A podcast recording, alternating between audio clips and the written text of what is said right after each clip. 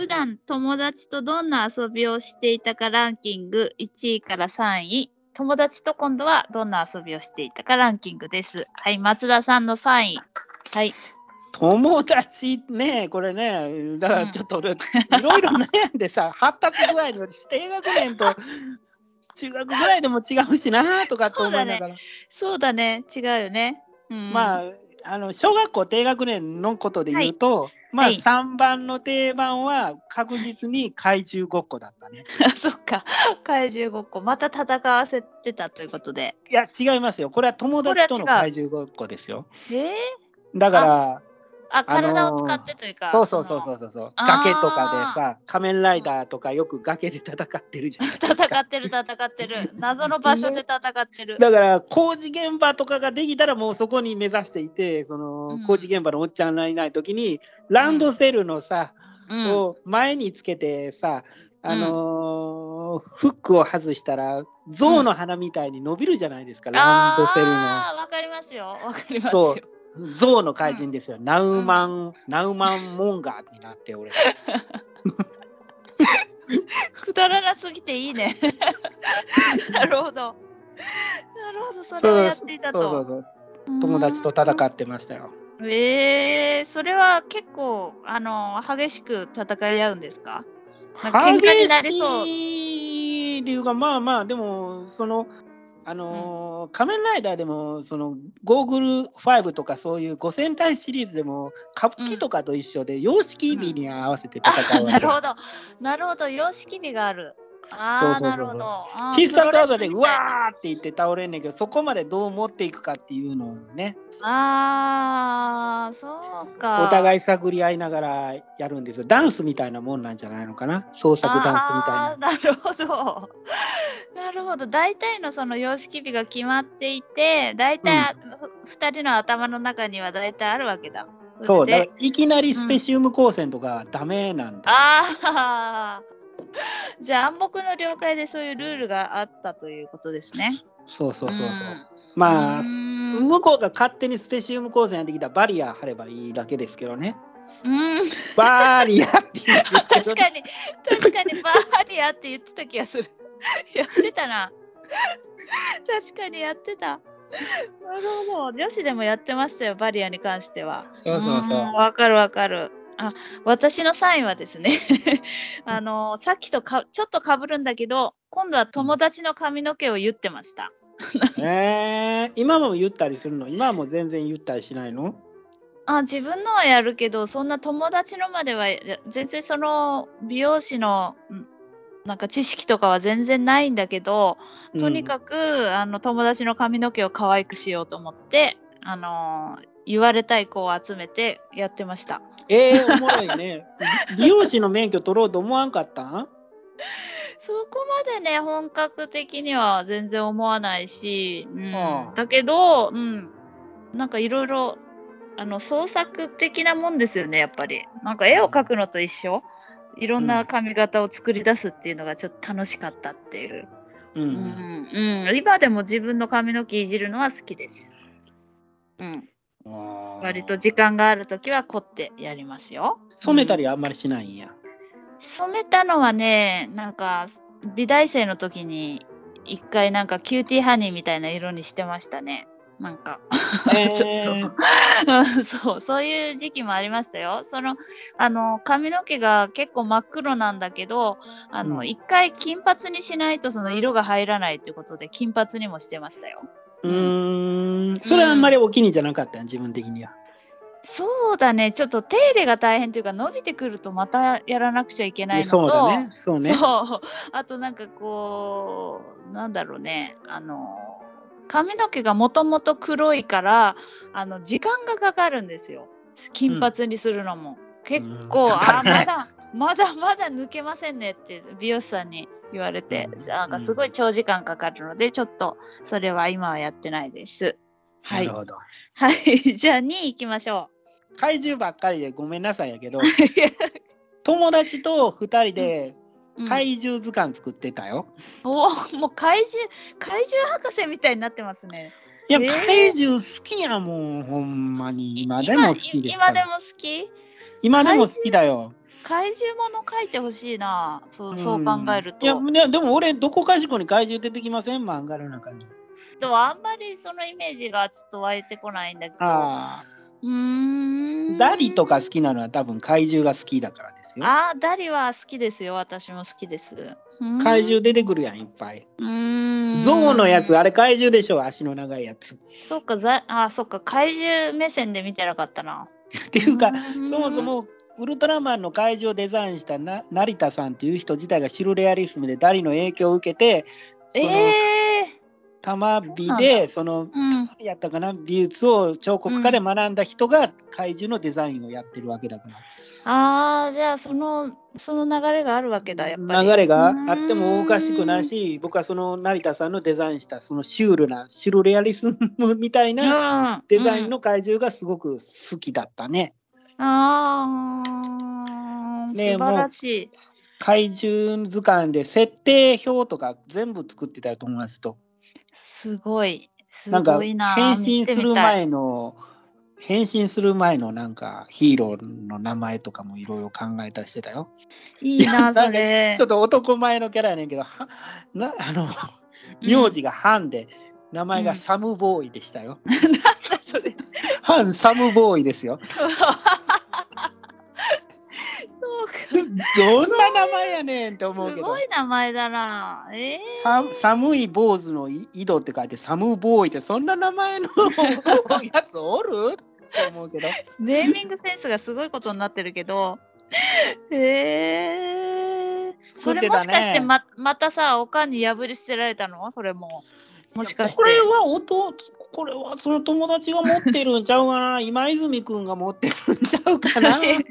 今泉くん、もしこの放送を聞いていたら、教えてください。私の2位は塗り絵です。何それ？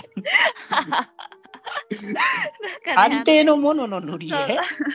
普通の、普通の文房具屋さんに売ってた、あのー友達と全く同じ塗り絵を購入して、あの、どんだけ、あの個人差が出るかっていうことを、あの、出来上がったら見せ合うってことをしてました。あ すごい地味な作業だけど。うん、女の子はそんなもんですよ。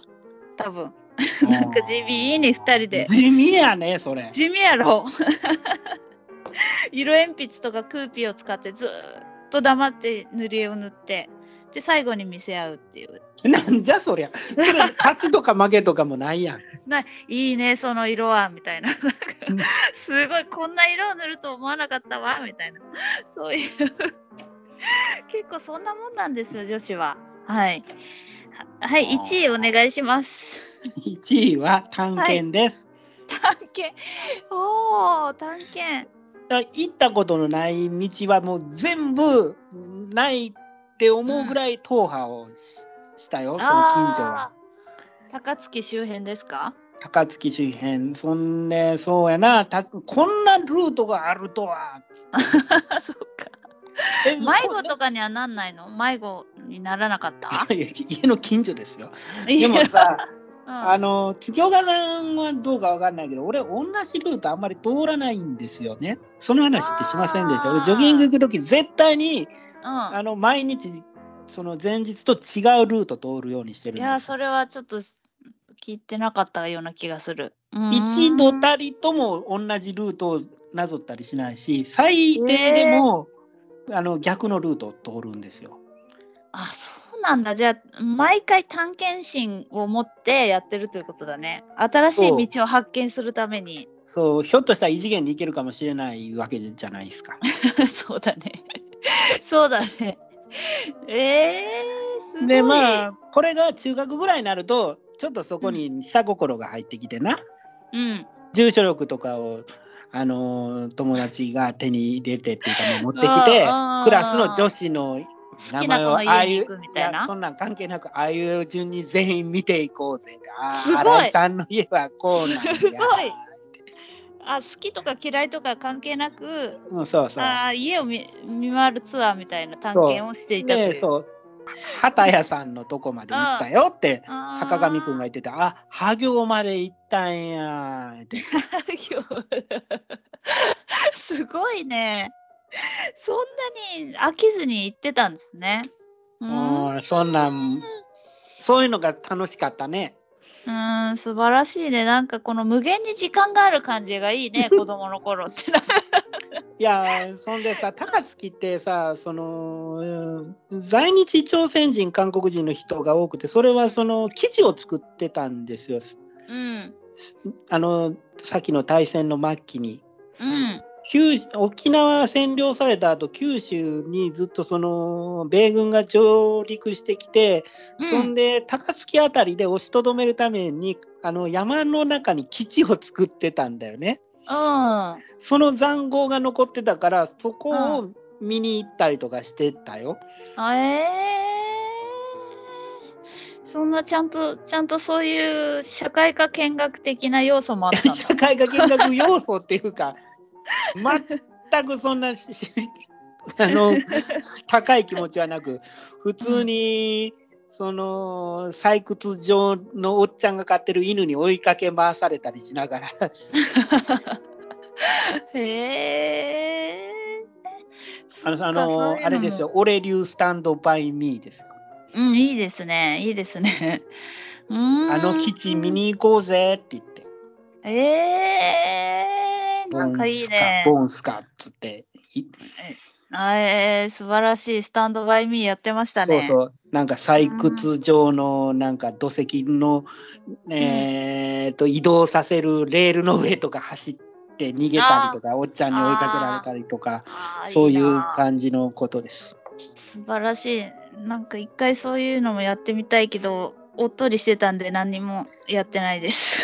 まあ女の子探検しなさそうですね。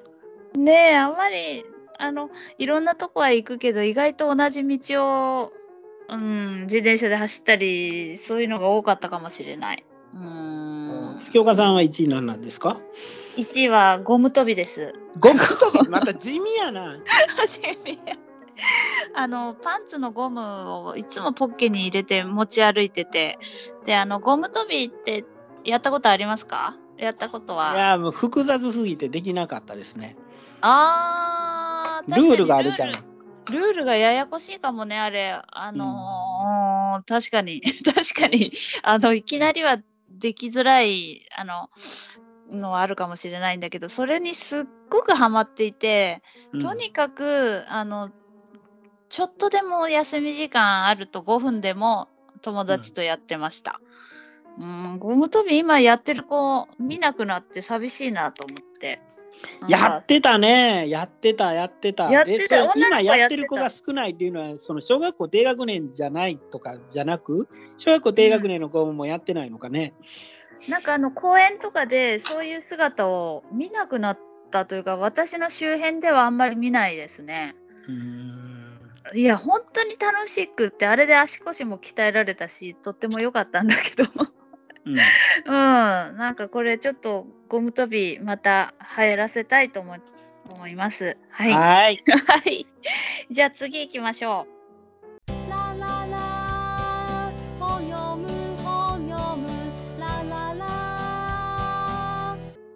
えっ、と、その頃っていうか、まあ、その子供の頃に好きな食べ物は何でしたか？これは別にランキングとかじゃなくて、ね、思いつくのを言ってください。なんだよ、そうなんだ。うん、ランキングにしちゃった。まあいいや。ランいいよ、ランキングにしても。うん。うん。あ、僕から？はい。あのが外食に行った時の定番のものは、ああ、外食か。うんうんうんうん。もうミートソーススパゲティにその頃目覚めてさ。ああ、美味しいよね。でミートソースってトマト入ってるからトマトの酸っぱみ酸味があってちょっと酸っぱかったりするんだけどでもね、肉の甘みとかもあるから、そうそうそう。食べたくなってきた。やばい。そうだね。美味しいよね。うーん。ミートソースとあとはまあクリームソーダとうん。まあお子様ランチのハンバーグのこの3つが小学校低学年の僕のその定番でした、ね。ああ、確かにそれは美美味しそうですね。なんかこのちょっと純喫茶みたいなところに連れて行かれるんですか？近所に西武百貨店っていうのがあって、その5階と6階がうんレストラン街で、その、うんうんちょっとどういうきっかけで行くのか忘れたけど、土日とかおとんおかんが家にいるときに、うん。うん、じゃあレストランに行こうかって言って、あいいね行ったのを覚えてますね。いいな、それ。ああ、しかもちょっとデパートがあるのがまた都会ですね。と、私都、会じゃないよ。なんかデパートがないから、うちは、あのーすごい遠いんですよ、デパートまでが。ああれですよね。なんかお、お茶屋とかそういう感じなんですよね。そうそうそうそうそう。ちょっと江戸時代っぽい感じの風景。でも確かに言われてみれば城下町だし、そんな感じなんだけど。うーん、だから、そっか、外食のこと考えてなかったな。外食。家家の定番はね、家の定番というか、本当に好きだったのは3つあって、うん。えっ、とね、これはね、鶏の丸焼きですよ。これ1年に一度しか食べられないの。本当にそんなん食べ、あの、クリスマスってこと？そう、クリスマスの時、これ覚えてます？よ。あーすごい。えーおかんが、私の誕生日やねん、言うて、12月24日がお おかんの誕生日やから、私のプレゼントをそっか言って。えー、え、そんなの、そんななんかおしゃれなものを作ってたんだ。すごい。まあ、1979年の12月24日ですよ。初めて食べたのは。だって1素晴らしい年の時だもん。なんかあの、あのなんか夢のような、あれ、かぶりつくわけ、あの大きいやつに。みんな切って食べるのか。ややっぱりね、今でもその幻想が残っていて、うん。クリスマスには丸焼き買ってくるよ。あそうなんだ。えー、東京でも。えー、すごい。素晴らしい。家でそんなの作るのすごい、お母さん。うーん。なるほど。あとの定番は？あとは？あとはね、うんあのー酒のね、押し寿司ですね。えーこれも、ね、小学校3年の時におとんがね、ふ北海道かどっかにい出張に行った時に、うん。鮭の冷凍したやつをじ自宅に送ってくれたんですよ。で、初めてその寿司を自宅で作って、押し寿司を作ったんだけど、うん、寿司って小学校低学年ってあんまり食べないんや、酸っぱいから。うんうん。うん、でも押し寿司その目の前で酒が解体されて寿司になっていく過程を見て、あうん。できるできるってできたのが超テンション高くてめっちゃ美味しいってなってもうそれ以来もう、えー、あのー駅弁はうんそういうのがあったら絶対買っちゃいますね。えー、あれ美味しいよね。なんかあの飛行機の中で食べるとちょっと匂っちゃうんだけどね。そうね 周りの人に。ででもも美味しいよね。電車の中で食べたらなんかその時のことやっぱりふわっと思い出すんですよね。あー、でも確かに美味しいです、それは。それもうひもう一つ目がサザエのつぼ焼きですよ。わかる。サザエのつぼ焼きよく食べてたうち。でこれもね、うん覚えてるんですよ。うんバトルフィーバー J っていう特撮アニメを見てたんですけど、当時。うんうんあのエゴスっていう怪人のね司令官のヘッダーっていうやつがね、うんラスボスですよ。うんお前はほんま失態ばっかりしやがってでヘッダーがそのん指揮官なのに改造されてヘッダー怪人になさせられちゃうんですよ。それを見ながらサザエのつぼ焼きを食べたのを覚えてるから今ウィキペディアで見たら、うん1980年の1月19日ですよ僕が初めてサザエのつぼ焼きを食べたのは。すごい。すごい。なんか全部き、なんかこう、記憶と紐づいてる。すごいうん。すごすぎる。私のぼんやりした人生とは違うな。そうか。そうなんか俺だからさサザエのつぼ焼きを見るといつもあのヘッダー怪人を思い出してしまって。ああ、司令官でもな、失敗したらな、怪獣製造機に入れられて怪獣になっちゃうんだって思いながら、サザエのつぶやきを食べてんねんな。素晴らしい。ええー。なんかすごいお腹が空いてきましたね。うーん。まあ僕の好きな食べ物はそんな感じですかね。なんかそれに比べたら私すっごく地味なんだけど、あの、うーん、好きなものはお母さんがあげた俵型のコロッケですね。俵型のコロッケ？そう。普通のコロッケと違うの 俵型なの。ちょっと丸いんだ。丸い、あの、なんかさ、今、あの、外で買ってくるとさ、ぺったりしたさ、なんていうの？うん、平たいのが多くない？コロッケって買うと。そうね。ね。えでもうちの場合は結構あのちっちゃくて俵型でうーん丸いというかなんというかあの立体感がすごいというか。なんかそれをそれがすごく一番好きでした。とにかく。熱々で揚げたてをークリームコロッケとかそんな感じで今でも売ってません？俵型のもの。売って。ます売ってます。それが普通のあのーひき肉とじゃがいもの、うんと玉ねぎの定番の材料で作ったもののコロッケですね。それが私は大好きで。とにかく。今でもご実家に帰った時おかんに作ってって頼んだりすんの？うんしてくれる。うん。なんかコロッケ好きだったよねみたいな感じでやってくれます、へうん。君君は作らないんですか？私はなんか意外と揚げ物ってあんまり家でやらないんだよ。いやそれは俺もそうだよ。たまに作るけど、あのーたまにしか油がねもったいないんだよね。そうそうそうそう、そうなの。だからあんまり、うーん、本当に自分であげるとなると、本当1ヶ月に1回あるかないかぐらいになっちゃう。うん意外と。2人暮らしだとそういう人も多いんでしょうかね。なんかね。あー二人だとなかなかね難しいね。たまに唐揚げとかはやりますけど。うん。唐揚げは作るけどもううん油で揚げたりそんなしないね。フライパンでそのああ、揚げ焼きみたいなやつね。そうそうそうそうそうぐらいやね。ちょっと油を少なめにしてやるやつね。そうそうそうそうそうわかります、わかります。うんうんうんうん、そう。あ、それと私、あの、また、ちょっと俵型っぽいんですけど、おばあちゃんが作った手作りのおはぎ。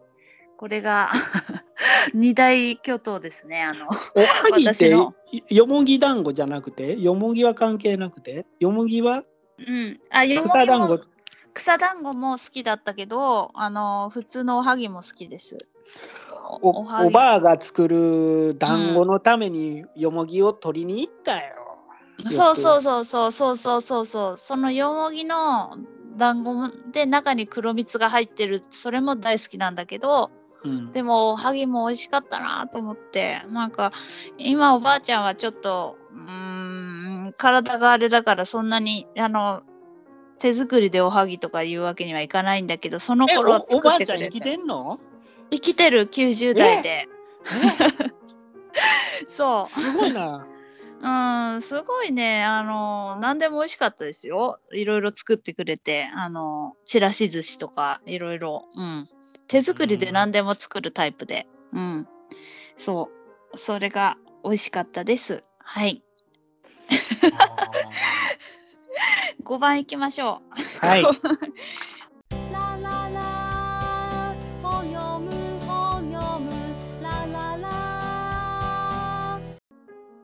小遣いがあったとして、お祭りで買いたいものランキング1位から3位。はい。どういうこと？うんそんなにある？さっきの好きな食べ物は何だったかともかくとして、お祭りでランキング言うほどある？まあええけどさ。あこれはあの食べ物に限らずうーんなんかあその行動でもよろしいです。はい。何でもいいです。はい、3位、松田さんどうぞ。うんまあ懐かしさで言うたらやっぱりそのネギ焼きですね。ネギ焼き。ああ、お好み焼きみたいなのに大量にネギが乗ってるやつですか？そうそうそう、ネギだけしか入ってないね。あー、なんかネギ焼き、うん、お好み焼き屋さんでは食べたことあるけど、お祭りでは食べたことないな。まあ大阪では定番なんやけどね。あ、そうなの、うん。へえ。うんいいつも、うん、そういうの食べてたね。あとはキャベツだけのやつも焼きもあるけど。うーん平べったい感じで、なんかあのそ、あの透明のパックとかに入ってるそうそうそでう。箸で食べる。る感じ？そうそうやっぱり大阪やから、そういうお好み焼きも好きだけど、ネギ焼きとかそのキャベツ焼きでも全然ソースがついてたら結構何でも美味しいんですよ。ああ、そうだな。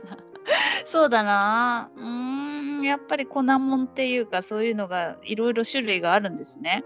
うんおうーん、大体他の地域ではそんなに種類はないんじゃないかと思うんだけど。あそうなんやね。うん、お好み焼き、焼きそば、あ、焼きそばかは違うか。たこ焼き3種類ぐらいじゃない？大体が。定番の。うん。うう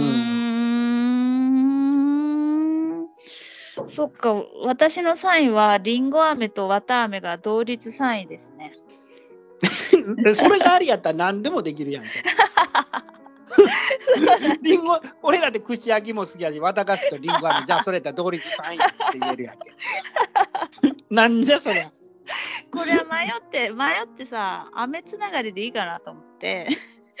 なんかあの、綿飴はとにかく見た目がロマンがあるじゃないですか。うんとにかくあの普段見ないあのふわふわした雲みたいなのを食べるのがなんかこういいなっていうのとはでもりんご飴も結局家では絶対作らないから、ううん。んなんか最後まで美味しいしりんご飴は最後りんご食べれるっていうので、はい。3位にさせていただきました。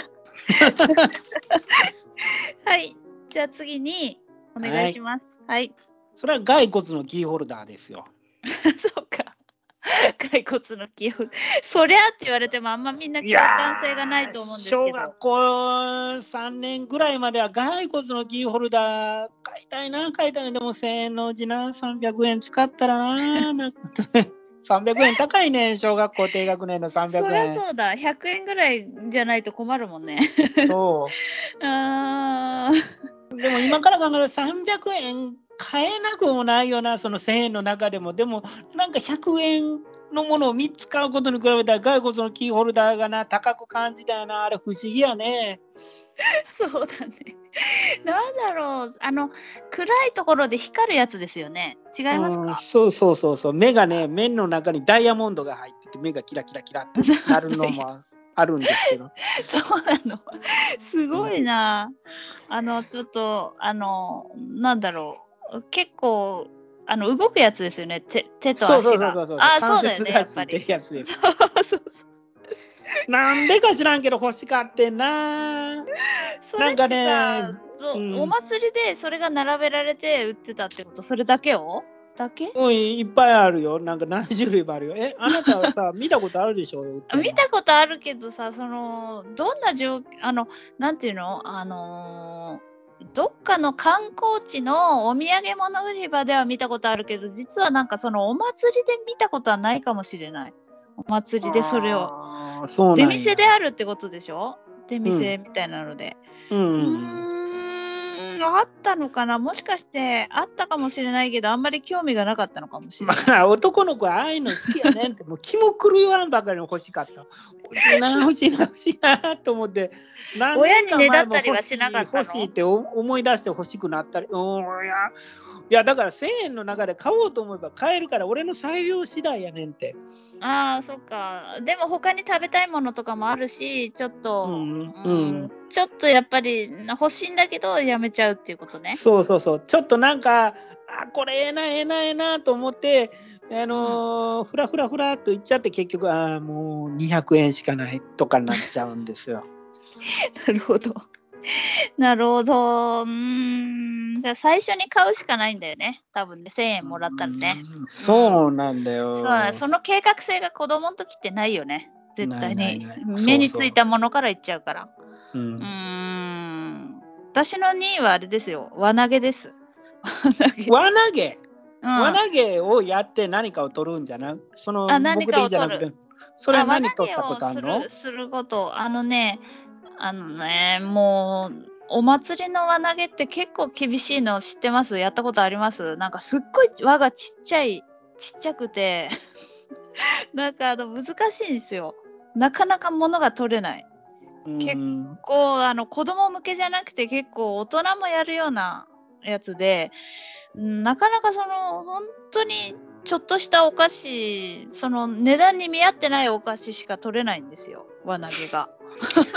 いや、そもそもさ、あのーくじとかもあるしさ、射的もあるけど、僕はそういう、なんていう、家計が要素があるやつは絶対にやらなかったから。ああ、そっか。そそれは損する可能性があるからね。そうそうそうそう。ああ、わかるけど、あのーちょっとやってみたいっていう、投げてみたいっていうのがあって、うんうんあの商店街とかでやってる、あのな子供もどうぞみたいなところのは結構輪が甘くてというか、みんなが取りやすいようになってるんだけど、本当の出店のやつは結構な高度なやつで、う。うんん、難しかったっていうのがあります。はい。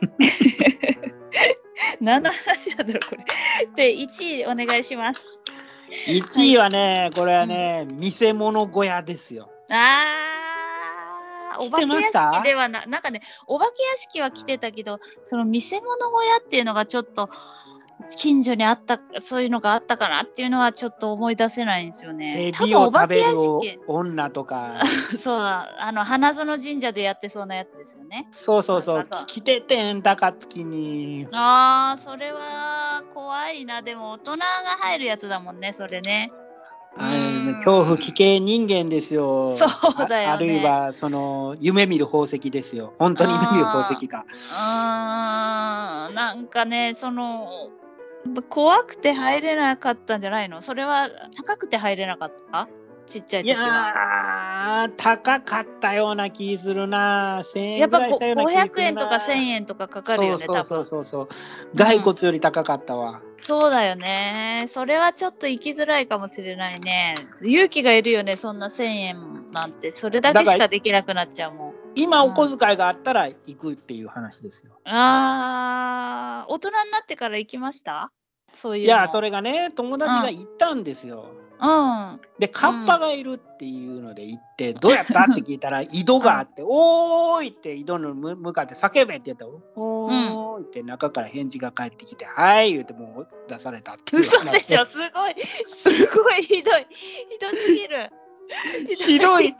行かんでよかったと思ったんやけど、いや、でもね、今からば行って、それ自体が話のネタになるじゃないですか。そう、まあ、なるけど、なるけど、それ、極上にひどいよね。マジかって。ひどいなぁ。そっか、そういう仕組みなのか。え？よくみんな入るな、それ。今だったらツイートとかされそうですね。なんかこんなんだったよとか。ななんか昔はそういう情報がないから、えどんなんだろう、どんなんだろうとか言ってなるけどね入りそうそうそうう。今だったらバラされそう。さ、うん今検索できるけど、当時ツイッターも何もないから、本当に伝聞情報しかないわけだからさ。あ周りの小学生とか、なかなか行くやつがおらんのですよ。ー。うーん、それでも。で、行ったやつに聞いた面らそういう話するしさ、でもそれだって本当かどうかわからんわけやん。うん、実は本当は本当の怖いもの見てて、怖いから言えないだけかもしれないし、ね。そうそう、俺らになんかその、秘密は言っちゃダメってそうそう、言わせるために言った嘘かもしれないけど、俺はそれ聞いて、ああ、いかんでよかったとは思ったね。すごい。すごい話だな、それ。えー、怖いですね、お祭りっていうのは本当に。じゃあ1位お願いします。あ、1位って言った。あ、1位がそれか。1位そうそう、がれね1位が俺のうか、1それだよ。位。ちょっと仕切りがおかしくなって。私の1位は、すいません、カットしてくださいね。えっと、カメレースです。何それ？知らない。え、それは何？愛媛特有のこれはえちょっとね、地域性があると思うんですけど、あの、誰に言っても共感してもらえないあのネタなんですけど、あの、亀にあの番号が振ってあって、あの甲羅のところに。うんで、みんな何位、その何番と何番が1位と2位になるかっていうレースがあるんですよ。なんかあの歩いて、あの亀がその歩いてとことか歩いて、あっちの岸まで行くっていうのをみんなで見守るっていうあのレースがお祭りでいつも来てたので、それをじゃそりゃ。すごいでしょ。すごいだだから掛け事っていうか何とも言えないけど、うん、1位と2位をうん、君見てた予想して見てた。でそれはねなんかお金お金で買ってやるのか、うん、のもあるのかもしれないんだけどあの商店街のん何百円とか買った人にもらえる券を集めて1レースできるみたいなそういう商店街でやってたの。それでなんか子供の頃からそれにすごく親しみがあってあとなんかおもちゃそんなのねえよねえよ、ね、ないでしょ？であのパトカーレースっていうのもあってパトカーの,、あのえー、とおもちゃみたいなのにあの番号が振ってあって それもあの何円になるかっていうのをかけるっていうそれそういうのもあったんです。そうだでも大阪にもあるのかなと思って今振ったんだけどやっぱりないと。ないよないか。結構その生き物が動いてレースしてんのを見るっていうのは楽しいですよ。割と。うん。あ そんなあの、あの変なあれじゃないんですけど、結構商店街の真ん中でやってます。ー 今もやってんのかね？今もやってるのかなどうなんだろう結構ね、あの、誰に言ってもやったことないって言われるんで、かなり地域性が、なんか、かなり狭狭まってるものだとは思うんですけど、はい。うんそういう感じでございます。なるほど、はい。ラ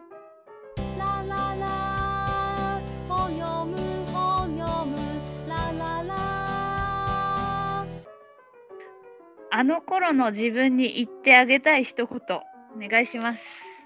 いやでも一言では言えないけど言えないよね。言えない。うんアドバイスでただも何でもいい。なんていうのかねうん。うん僕はやっぱり ADHD の自分のその特性に振り回されてたと思うんだよね勉強も集中できなかったしうん。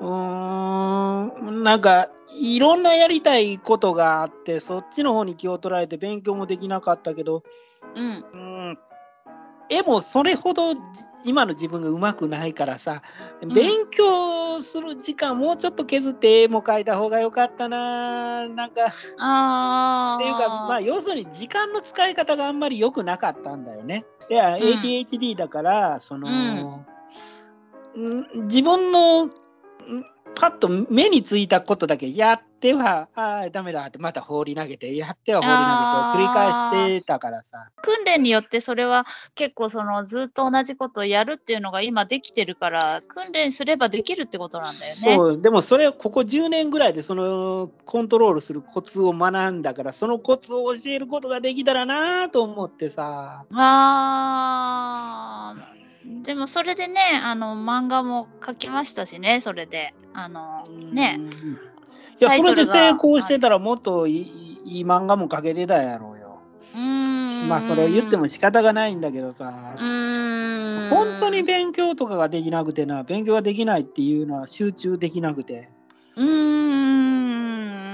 んでも集中するね方法が分かれば少し違ったかもしれないもんね今で、うん。今のような訓練をすればそうやね。だから、ね。絵もやっぱり集中できなくてさ、その書いてたよ、書いてたとはいえ、やっぱりもっと集中してできたはずやっていうのがあるし、うん。全部が全部部中途半端なんだよね。うー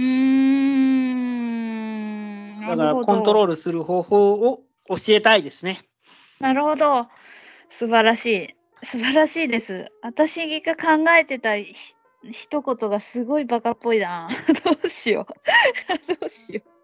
私はですねあのーとにかくね虫歯が怖いんで大人になってもその銀歯に悩むから歯は嫌ってほど磨きなさいって。今、銀歯ないの？いや銀歯銀歯があるから今後悔してるからあのもっと磨いて銀歯になるほどの虫歯を作らないように頑張ってれば今違ったなと思ったわけ。銀歯があったんですよ、1個。うんうん。じゃあ銀歯の下に虫歯ができたんですよ。そうなんだよ。そう。そうなの。で劣化するんだよ、あの銀歯の下に虫歯ができて、そんで、うん。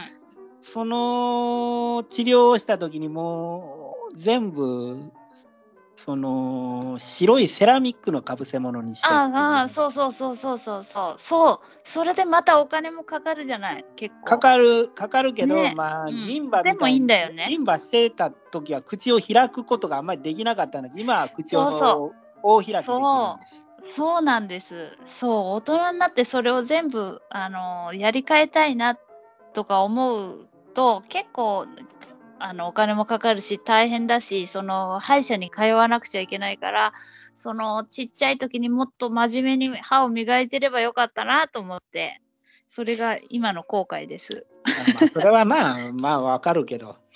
俺だって後悔したもん。そうでしょ。そうね。だからだってさ銀歯になるって結構虫歯になってからじゃないとならないじゃん。うんなんか今はね。うんそうそうそうそうそう。ちょっとした虫歯だったらさ、すぐそんな銀歯かぶせるほどならないじゃない？今ちっちゃいお子さんとか育て育ててる方にも、あの、それだけは、あの、ゆあの気をつけてやってると大人になって後悔しないからいいと思います。はい。はーい。はい。わかりました。これでおしまい？はい。おしまいです。いやー、これで2人の子供だった頃のことが完全に理解できましたね。はい。それでもまだわからないことがあれば、Twitter など DM でメッセージをください。またはい特別編で答えていきます。はい。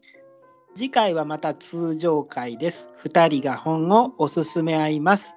次のおすすめ本は？伊藤英二編窓さん100歳百詩集窓道夫詩の本です。はい。お願いします。は なんかこちらのあの伊藤英二さんっていう方が編集者らしいんですけど、愛媛県出身らしいのです。それもなんか、はい、気になりました。はい。はい。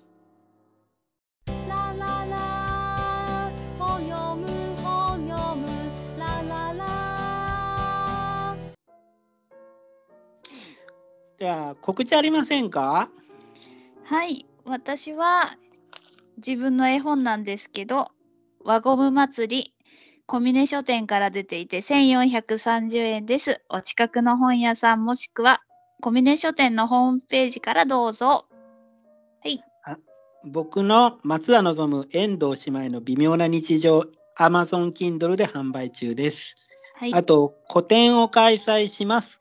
こんな夢を見た展、京都のギャラリー空とで2023年4月11日の火曜日から23日日曜日まで夢でインスピレーションを受けて描いた絵の連作を出品予定です。はい、この番組、ほにょむほにょむ、あと松田望と月岡由美子、それぞれのツイッターアカウントがあるので、検索してぜひフォローしてくださいね。はい、よろしくお願いします。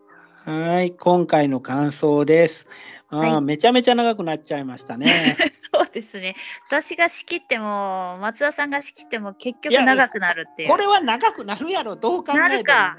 なるか。かどう考えても長くなるやろ。なるほど。そう、あの、はい。でもまあ、楽しかったです。はい。どうですか？なんかね、子供の頃、松田さんと出会ってたら、どうなんだろうなと思って、あの、ちょっと聞きたかったっていうのと、感覚が似てる部分が結構ありますよね。うーん、ちょっと三糖も使ってるとか、よくわかんないけど。塩とね。塩と砂糖を間違わないように色を変えているというエピソードもありましたし、そう、いいかなと思います。はい。あとまあの、そうですね、あの、今までね、なんかこれを、あの、自分に似せたキャラクターとか、例えばうんおっとりしてて食いしん坊みたいなうんことを絵本の主人公にしていたんですけど、うんまた違ったこの性格のキャラクターを描いてみみたくなってこういうなんかアンケートをいろんな人に取ってみたいなと思いました。ああ、はいなるほどね。はい。うん、自分の自分じゃない子を主役にしてみたいなって。うん、はい。